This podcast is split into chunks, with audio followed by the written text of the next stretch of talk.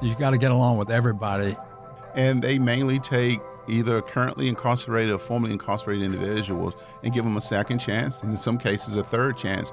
The issue is isolating the problems and finding solutions that work. You think about it, a lot of folks may work in Charlotte, they live in, in outskirts counties and towns. Our problems are the same as every big city in America. Mm-hmm. The Charlotte Business Journal's Two Views podcast is brought to you by Segra, one of the largest independent fiber network companies in the eastern United States, based right here in Charlotte. Welcome to Two Views, the Charlotte Business Journal's conversation series with executives and community leaders about our region's biggest challenges and opportunities.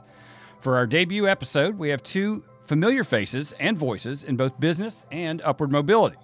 For the past decade, ever since a national study determined that Charlotte was the worst place in the nation for a child to have a chance of escaping poverty, political, business, faith, and nonprofit leaders have collaborated on extensive and expensive campaigns to combat inequities in housing, education, healthcare, worker training, and more. Our guests have played key roles in those efforts. Hugh McColl is the retired Bank of America CEO who is widely viewed as the person most responsible for helping make Charlotte a major city during the past 40 years. Malcomb Coley, the Charlotte and Central Region leader at consulting firm EY, came here in 2013 and has become one of the city's most influential civic leaders in that time. Hugh, Malcomb, thanks for being here. I think we're glad to be here. thanks for having us. We don't know yet. so, so, Hugh, let's start with this. You retired from the bank in 2001. How does the city's growth compare with your expectations of where you thought Charlotte was headed then? Well, I guess I never really paid much attention to the area that lay outside of the central business district, to be honest. And uh, so it's, I guess you could say that it's grown a lot more than I would have imagined in terms of so many people moving here for so many different reasons. And um, I was, I'm very pleased at what has happened in the city, and particularly uptown, because that's what I really cared about. Now, Malcomb, you grew up in Eastern North Carolina, and then your career took you all over the country. And as I mentioned, in 2013, you accepted a relocation offer to Charlotte. How would you compare civic engagement here with the other cities that you worked in? Yeah, it's a great question. Having lived in a number of major cities, I would tell you uh, coming to Charlotte and the commitment, the generosity of a city like Charlotte compared to other cities is second to none. And mm-hmm. so when we are confronted with issues, the, the city galvanized together to find a perfect solution uh, to make the city even better. You want to say something to that? No, I just think that Charlotte's unique, and I, I don't. We have sort of a disease, which he talks about, well, you know, we get together. Anytime there's a problem, somehow the business community and the rest of the community come together and we figure out a way to do something about it. Now, we're bad for studying things and making a report and then sometimes filing it, but we it is a very generous city, and if you're going to succeed here, you have to be generous. Mm-hmm. I'm curious because uh, I mentioned uh, after you retired, so much of your work, although you, you started Falfurrias, it's been very successful, yeah. uh, but you've concentrated a lot on this uh, social mobility, economic mobility. Uh, how would you grade yourself on social responsibility and diversity when you were at the bank?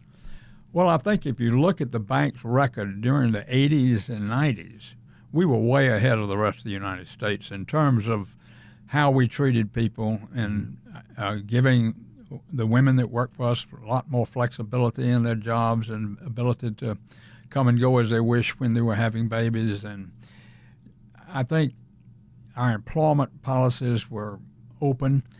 And being very candid, I learned all that in the Marine Corps that everybody pulls their pants on the same way. and what we really cared about was could people really get the job done? We didn't really care what they looked like or who their parents were or where they went to school.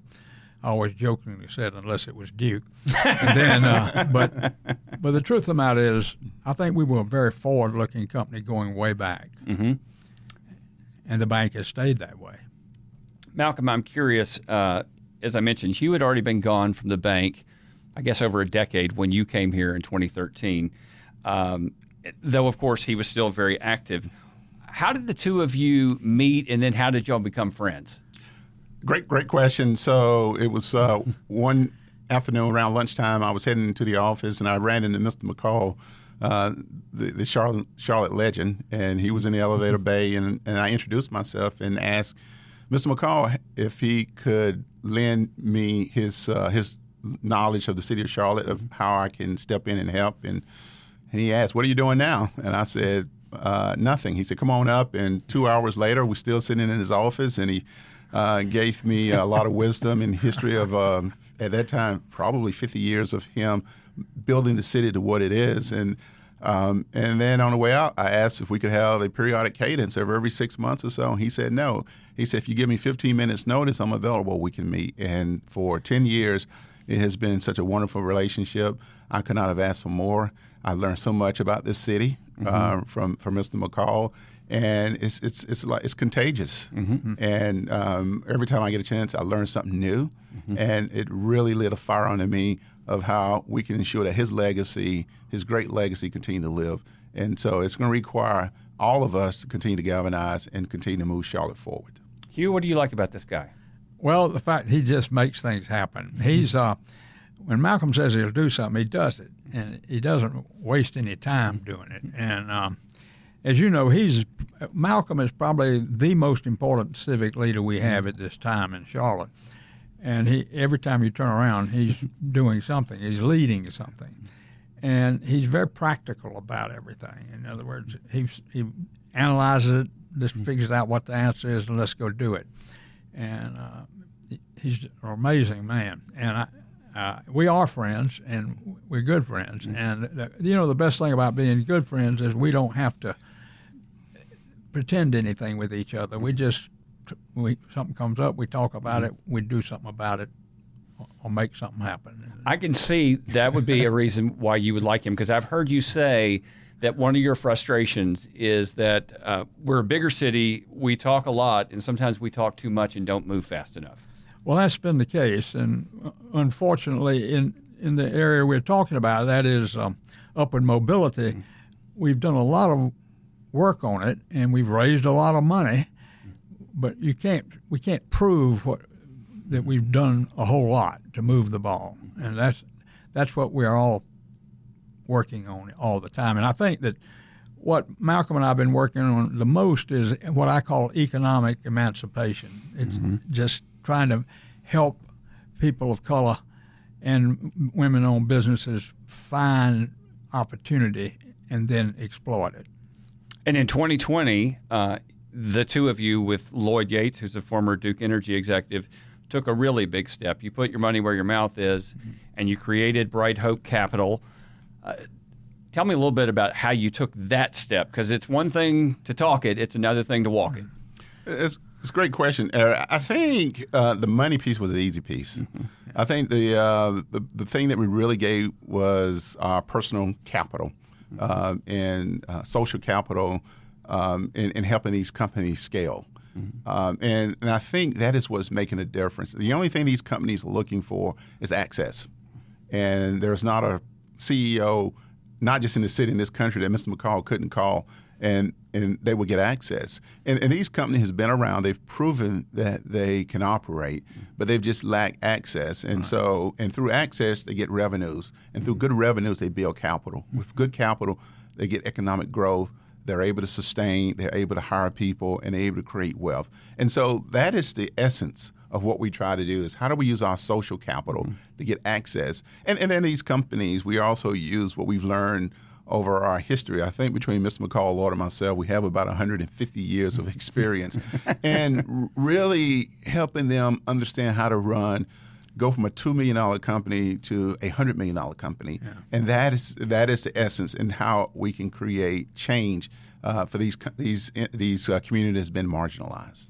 Now, the, the first minority owned firm that you invested in was RJ Leeper Construction. Uh, you, you hired City Councilman James Mitchell to lead the company, fired him six months later. Obviously, RJ Leeper is still going, but I'm curious for both of you. What what did you learn from that first experience? Obviously, didn't go entirely the way you wanted it to. What you what did you learn from that, and how has it progressed since then? Well, first, let me start. We don't talk about employment employment matters. Okay. But let me tell you about the essence of the company. Mm-hmm. The company has matured perfectly. It has mm-hmm. done what we expected to do. And when we announce the operations at the end of this year, the community is going to be proud of what we've been able to do as it relates to growing revenues, growing, uh, growing employment, how we're creating wealth uh, in that community, and we're creating a business that can compete with the other construction uh, companies. And then just the verticals that we've helped create. So we are very proud of what we have been able to do uh, at RJ Leeper. We have a management team that runs the company. They make mm-hmm. all the decisions, and they've done a fantastic yeah. job. And so I would say at the end of the day, we're extremely proud mm-hmm. uh, of what the company has been able to do. Uh, Malcomb, I'm curious. Uh, when you and I spoke last year about some of the things going on around the city, one of the things you mentioned to me about Bright Hope is the commercial trucking venture that you have invested, that all of you have invested in, and this idea of taking people uh, who have not had good job oppor- opportunities and getting them into trucking, which pays very well. Maybe you could elaborate a little bit on that. Yeah, so so the, um, the on the trucking side, what we do is we work with individuals to learn uh, trucking, uh, mm-hmm. get their CDLs, and we have a great young man that, that's running uh, that that company. And, and, a big piece of the trucking um, is there's a trucking school as well, mm-hmm. and they mainly take either currently incarcerated or formerly incarcerated individuals and give them a second chance, and in some cases, a third chance on learning um, to be CDL, mm-hmm. be drivers. Mm-hmm. And I would tell you, it's been a huge success. Um, if you think about these individuals, they are now making 60, 70, in some cases $80,000 a year. They're proud. They, mm-hmm. they are homeowners. They, uh, they're able to go out and buy a car. They're able to take care of their families. And again, how are we creating upward mobility, as Mr. McColl would say, uh, emancipation um, in, in, in, those community has been marginalized. And so uh, both the school and mm-hmm. the um, and the trucking business with great partners in this community, um, uh, giving, giving them access um, to contracts and revenues mm-hmm. has been another success story of what we're trying to do at Bright Hope Capital, of lifting up uh, those that have been marginalized in certain communities. I want to ask you both a little bit about leadership. You're, I think, I don't know, 25, 30 years apart. Yeah, uh, roughly. something like that. Uh, so, so you he gets around quicker than I do. no, I don't anymore. so you you bring different vantage points to this, and Hugh, you mentioned as we were sitting down, you've been in Charlotte now sixty four years, I think, sixty three years, something like well, that. Well, sixty three plus, coming up on sixty four. So you've seen uh, almost every version of this, uh, you know, in the past sixty years. Obviously, there's been a lot of hand wringing civically about the next generation? Are we going to have leaders? Are they too distracted by running these huge companies? So uh, I'm going to let you have the honors, and then Malcomb, I'm going to let you take it second. Where do you think we are in terms of leadership? Well, I think we're in a lot better shape than people think we are. I think the CEO Leadership Council has proven itself. They they've paid attention, mm-hmm. they've identified issues, and then they've uh, addressed them and attacked them. So I, I, feel very good about that, and I think this we have leadership. That's not the issue.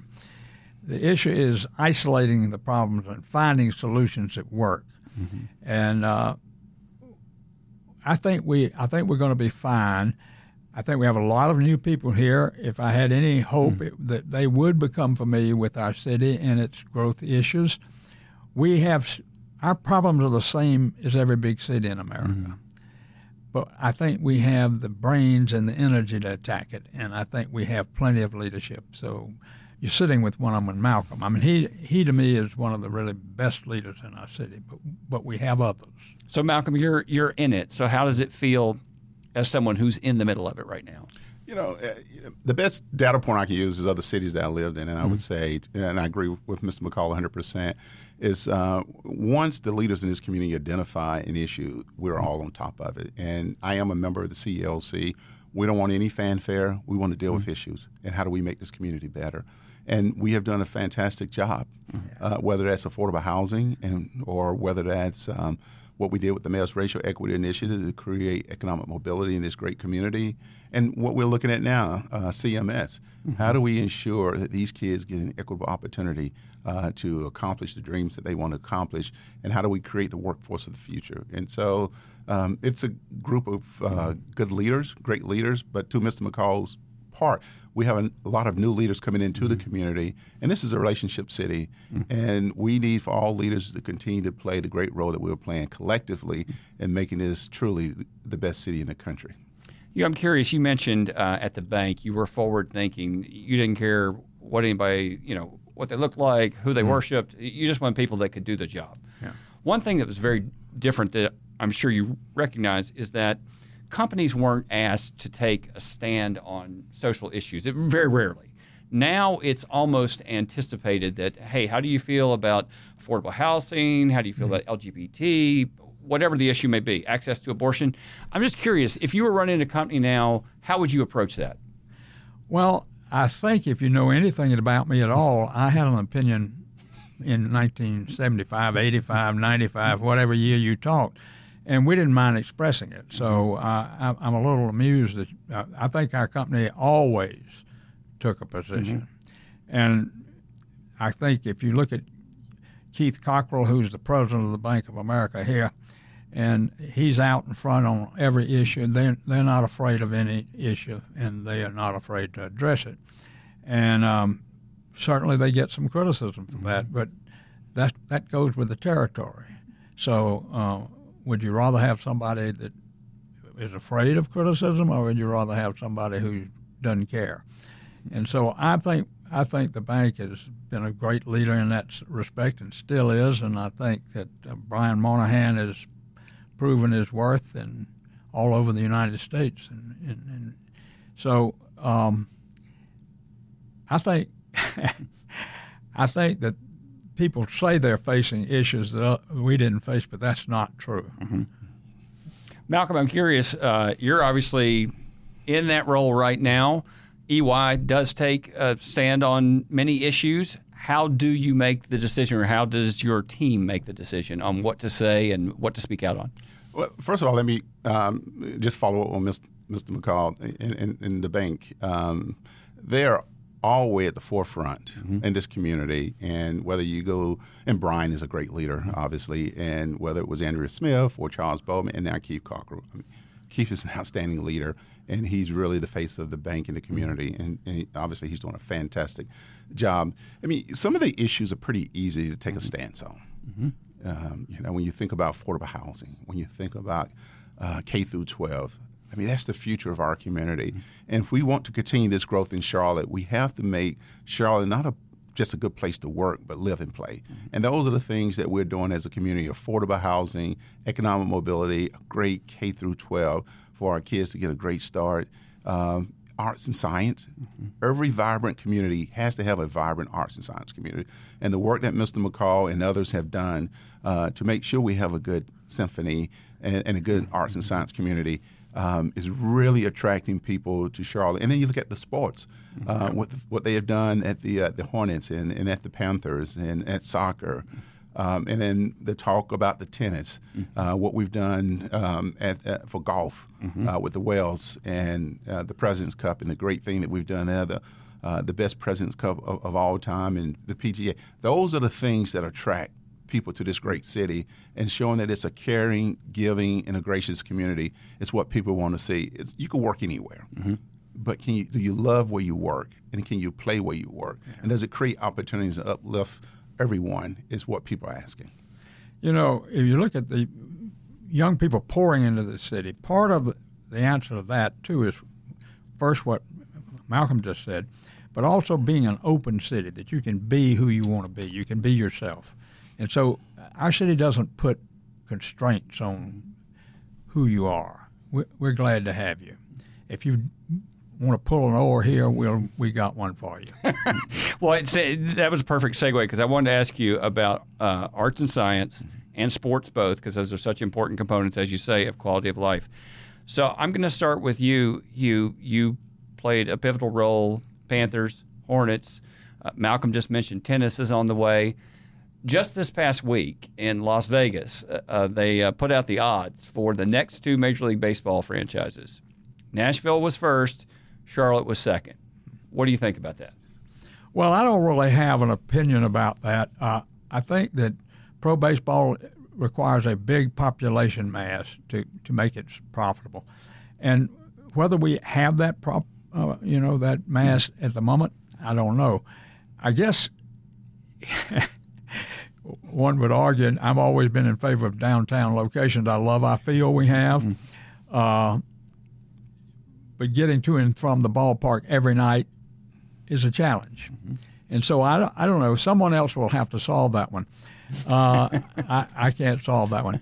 But you know, I, I think I think we would be remiss if we didn't give a tilt to Johnny Harris and all the work he's done in making this a golf center mm-hmm. and also all sports. He's brought in. He's been in the forefront of bringing mm-hmm. in uh, all types of sports, and so we've been blessed with that. And um, I think that I think we would be a better town than Nashville. Just mm-hmm. being honest, yep. we're fa- I think we grow faster, bigger, bigger corporate market, and you know we got more big companies that mm-hmm. spot for sponsorship, and we we are really a town that is sits on the border of the Carolinas, and we have 10, 11, 12 million people in our mm-hmm. within 50 miles of us. So so we'll have you call New York and talk to the commissioner, okay? Well, we, may. we'll see. That was a good maybe. Yeah. Uh, Malcomb, you mentioned uh, something that Hugh has worked on a lot, uh, which is arts, mm-hmm. Uh, and he's done it from the I think the second he stepped foot in this city, uh, including the symphony, including the arts center, including the the fund that helped sustain a lot of the groups you're involved in, you're both involved, but I'm curious, what do you think about the new model, the governance and the funding of arts and science that are coming down the pike? Well, first of all, if if Mr. McColl called the uh, commissioner of Major League, he will answer that phone call. Yes, That's he would. the most important. That's thing. why I said it. Yeah. Yes. so, um, I, I, think the funding makes sense. Um, I think that you know the business community has stepped up and will continue to step up. But I think the funding, with having you know local governments uh, mm-hmm. to play a pivotal role um, in, in, in, ensuring that the arts and science continue to thrive. Mm-hmm. You know, having chaired the Charlotte Regional Business Alliance, which most people know is our chamber, and having the opportunity to see RFPs of companies looking mm-hmm. to relocate, one of the common denominators in every one is having a vibrant arts and science community. Mm-hmm. And so I think, uh, and the business community understands that, they know that, and it's part of education. It's part, you know, of good education for our kids. It's part. It gives other people things to do, whether it's a mm-hmm. symphony um, or whether it's um, you know, just the arts, uh, mm-hmm. the the Gantt Center to see history. I think having a vibrant arts uh, community with input and support from our local government uh, is, is, is crucial. By the way, I saw this gentleman conduct the symphony on the square. Yeah. Uh, back back in the '90s, so I, I, know that if, if we need somebody to come in from the bullpen, symphony, you're you're welcome. But what do you think, uh, since you have been so involved in the arts? What do you think of the state of the arts community? Well, I think that it's under it's under constant financial pressure. It always has been. I probably always will be. But the, I'm like I believe the arts are a vital part of any city that wants to be anything, and I I guess I've looked at the European model many times. How in France, the government takes care of the museums, they take care mm-hmm. of everything, uh, and it's just part of their tax base, if you will. Um, I don't know we'll get there exactly, but I'm glad to see the city take a, a leadership role in, in the arts to, to helping them grow. Um, at the end of the day, it, it, will be up to the citizenry, though, mm-hmm. to get if they want it, mm-hmm. they're going to have to pay for it, and so we have to figure out the right answer there. Now, uh, I, I'll smile about it because my interest in the symphony has always been because my wife is interested in the symphony, and so uh, you know, as long as uh, we have people who love music, we'll have a symphony, and uh, I think it's vital for the city, and uh, so I'm glad the city is involved. You mentioned the citizenry paying for it, so I want to hit you with a couple tough issues before before we're done here. Uh, one of the toughest issues next education. I think the toughest issue in the city is transit, mobility. Uh, so, what do each of you think is going to happen there? Needs to happen there because we've been having this conversation for at least a decade about expansion. Well, I, I, know the least about it, so I'll go first. uh, I would say this that we can't build roads and, and get there from here. Uh, Charlotte is the, has the same major uh, entranceways and spokes to its wheels mm-hmm. that it had 60 years ago. We haven't built a new spoke road in this city in 60 years, mm-hmm. except I 77. And uh, and there's no room to build one. So we're rail is has to be one of our answers. Now, if I were running things, I would go find one of the biggest companies in the world who had built rail all over the world, mm-hmm. and I let I just hire them to do it, and I'd take a hundred year lease with them. And the reason I take a hundred year lease, I'd spread the cost over four generations instead of one generation trying to pay for it. But I'd go and do it. I wouldn't talk about it. I'd just do it. Mm-hmm. This is what needs to happen. Malcomb, what do you think? You know, I think Mr. McColl is absolutely right. As you continue to see the growth of this city, one of the things that we have to tackle is uh, transportation and, and mobility. Uh, and, and, I think we have to look at it from a regional standpoint, mm-hmm. yeah. um, and where it stretches out to the different counties and and, um, and, and cities. And, and, the good thing we have is that we have a really good mayor. Mm-hmm. And having lived in a number of cities, we have probably the best mayor I've seen in my lifetime, mm-hmm. and, and, Mayor Lyles. And, and, we have a great city manager and, and Marcus Jones and, and, county manager and uh, Dina Diorio. So I think pulling together uh, uh, local governments and communities uh, on how do we build a transportation and mobility mm-hmm. from a regional uh, perspective because you think about it, a lot of folks may work in Charlotte, they live in, in outskirts counties and towns, and so we need to make sure that they can get in and out of the city. Yeah. And it's not just roads; it's it's uh, it's bike trails, it's trails, uh, and all the other things around mobility. It, and as Mr. McColl said, it has to be like rail. Uh, oh, and it goes back to where we started, which is economic empowerment. If you don't have a reliable, quick way to get to your job, yeah, can't get there. Where, where are you going? How, how, hard of a sales job do you think this is with the public? Well, I think it's a pretty hard sales job. I think that people who are not challenged don't worry about it. Mm-hmm. And so it's like everything that we have that we need to do doesn't affect everyone. And so getting the people that are not affected to pay attention is the hardest job. Mm-hmm. Nevertheless, as you point out, if we can't get workers to come into the then pretty soon it bites into everybody. Mm-hmm. And uh, I would link Gastonia and Statesville and really even Winston Salem, York, all the cities to the to the east of us, um, Monroe for sure. This part part of Charlotte really, and uh, we need that we need that linkage, and we need it in the best way we can possibly get it. And of course, Malcomb is right. We need every form of transportation to be addressed. I want to ask you about uh, Hugh. You mentioned that Uptown was always your baby, uh, and clearly your stamp is all right. over Uptown. Uptown is having some difficulty right now, like downtowns around the country are. And it's partly driven by the pandemic, and it's partly driven by the way that we work now. I'm curious, how concerned are you? Uh, let's just start there. How concerned are you? Well, I'm not really concerned, and, and the reason is because I think people always reinvent themselves, and so the Center City will reinvent itself. It's got good leadership. Uh, a, a, lot of things will depend on transportation. Can we get there? Can we can we park there? Can we, you know, all the issues that are there. But the the, the idea of a center city is is important because it's equidistant for everybody. Mm-hmm. And that was really my view then. It is now, and the services should be centralized. Anyway, I, I think it will require reinventing and, re, and repurposing of a number of buildings. Uh, but it, it, usually these things take 10, 15, mm-hmm. 20 years to evolve. So I don't know what the answer will be. But at 88, I'm not worried about it. hey, Malcomb, we have another uh, item for your to do list. So, uh, yeah. uh, how, do, how do you view this? Because uh, you are you know leading a team of employees who are working in that new way and you're in uptown and you care about your employees and you care about uptown so uh, h- how do we begin to solve this puzzle yeah, no, no, I agree with, with Mr. McColl. The Uptown would reinvent itself, mm-hmm. and I think companies and and, and the real estate market will reinvent itself. Um, and, and, we're beginning to see uh, people coming back into mm-hmm. Uptown. So it's it's a process, and it's going to uh, take a, a, a process.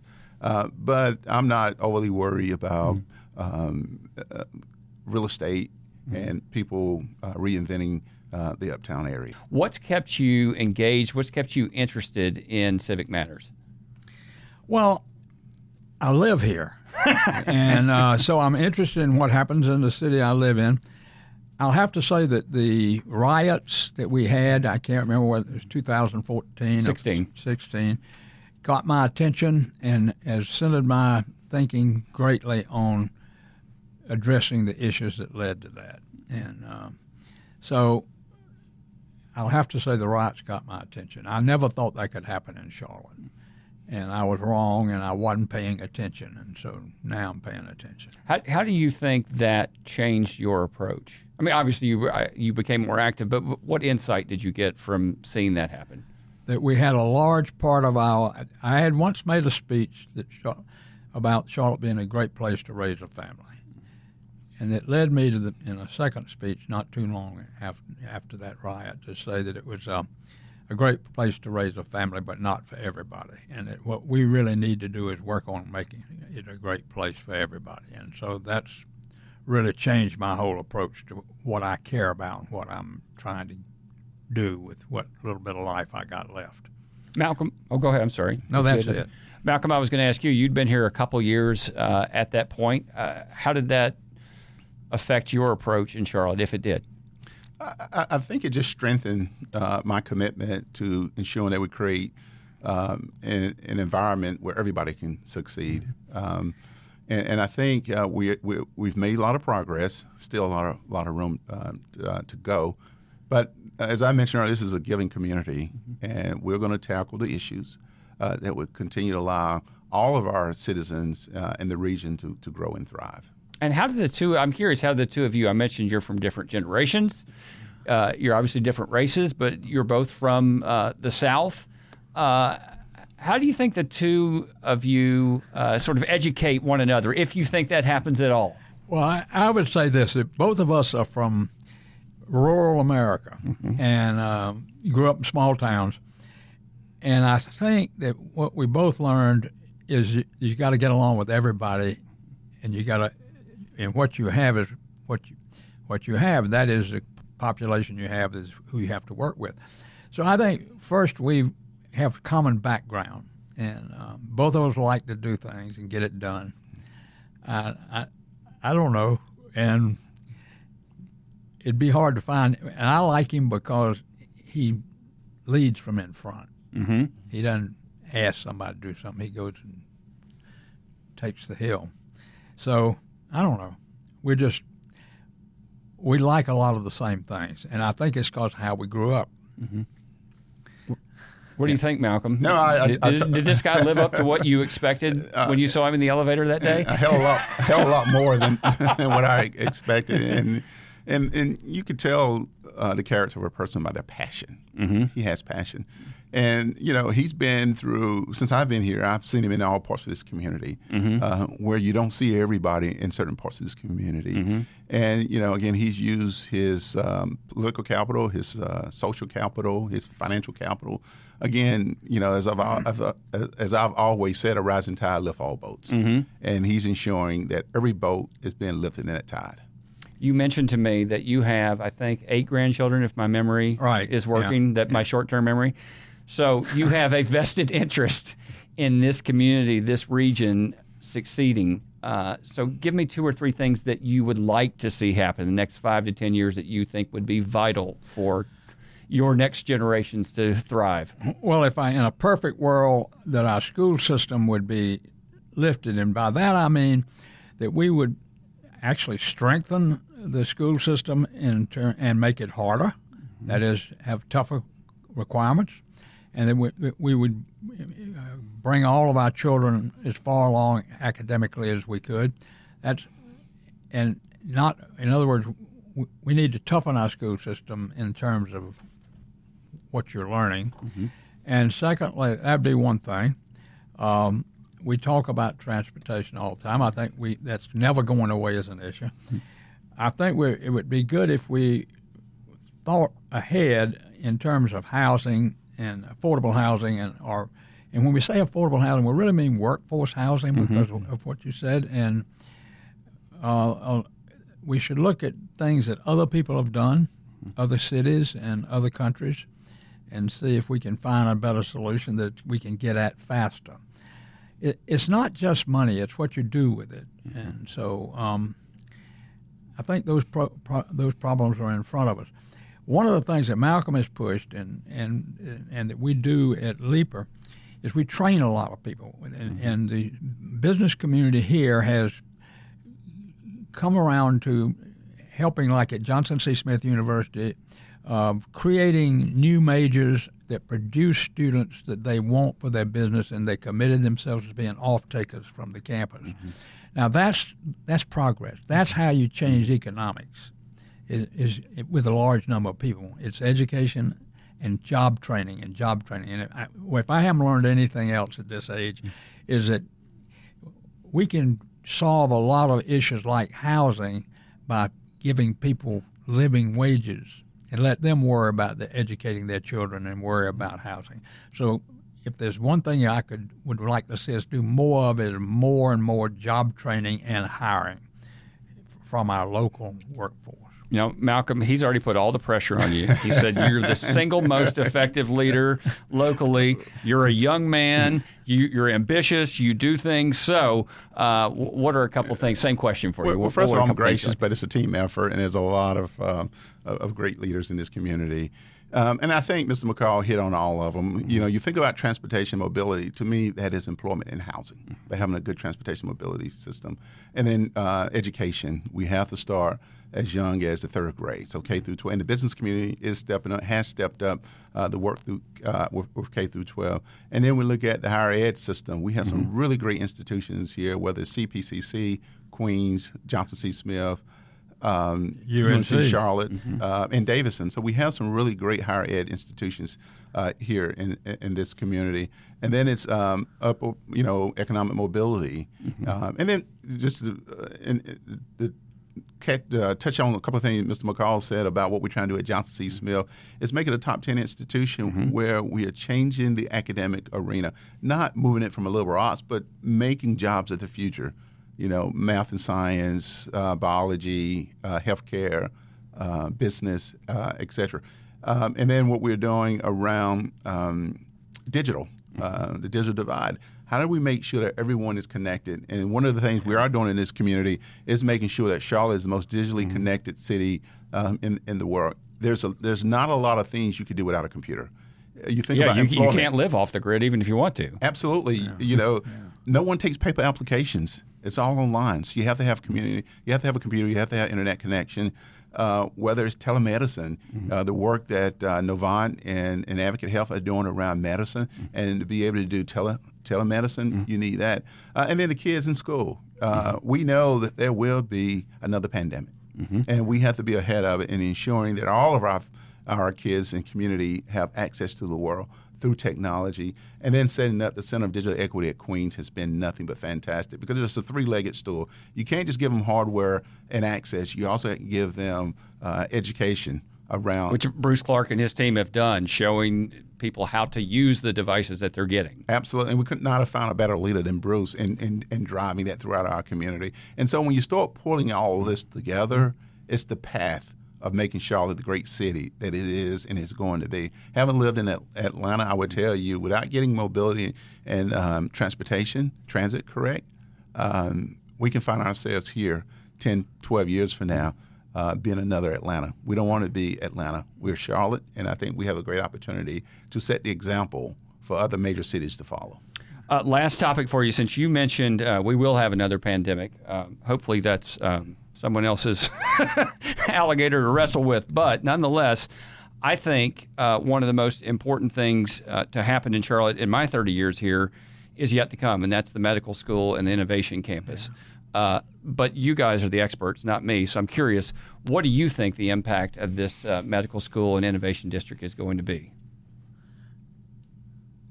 Well, I'll start, and Ms. Mm-hmm. McColl can correct me. Um, I, well, I think it's one of the um, the last few pieces of a major city that we don't have, mm-hmm. and I think uh, having a, a top tier medical school um, that's going to bring research, it's going to bring industries that we are not as strong in right now in the in the life science, biotech, pharma, et cetera. And so I think what it's going to do is it's going to bring that uh, research. I mean, we have great research at the institutions now, but I think in the medical field, I think that is going to be the one thing that is, is going to bring uh, to our community. And I'd echo that. And what, the other thing it brings is lots of educated people. And that helps the arts, and that helps the school system, and it helps everything. And so I, I think it's going to be a huge impact for our city. So Hugh McColl gets the last word. That's a familiar refrain. I want to thank you both, Hugh McColl. Thank you for being here. Well, I'm glad glad to have been here. And Malcomb Coley, it's always a pleasure to speak with you. Thanks for being here. And likewise, thanks for having us. That's it. First episode of Two Views is in the can. Thanks for listening. Business today is fast, unpredictable, always changing. Shifting trends and technologies are pushing aside old rules. The unexpected is the new normal. Segra is here to help you get what's next with our best in class connectivity, cybersecurity, cloud, and collaboration solutions. Whatever your business dreams, we have the network and services to get you there. Segra, giving your business the freedom to grow today.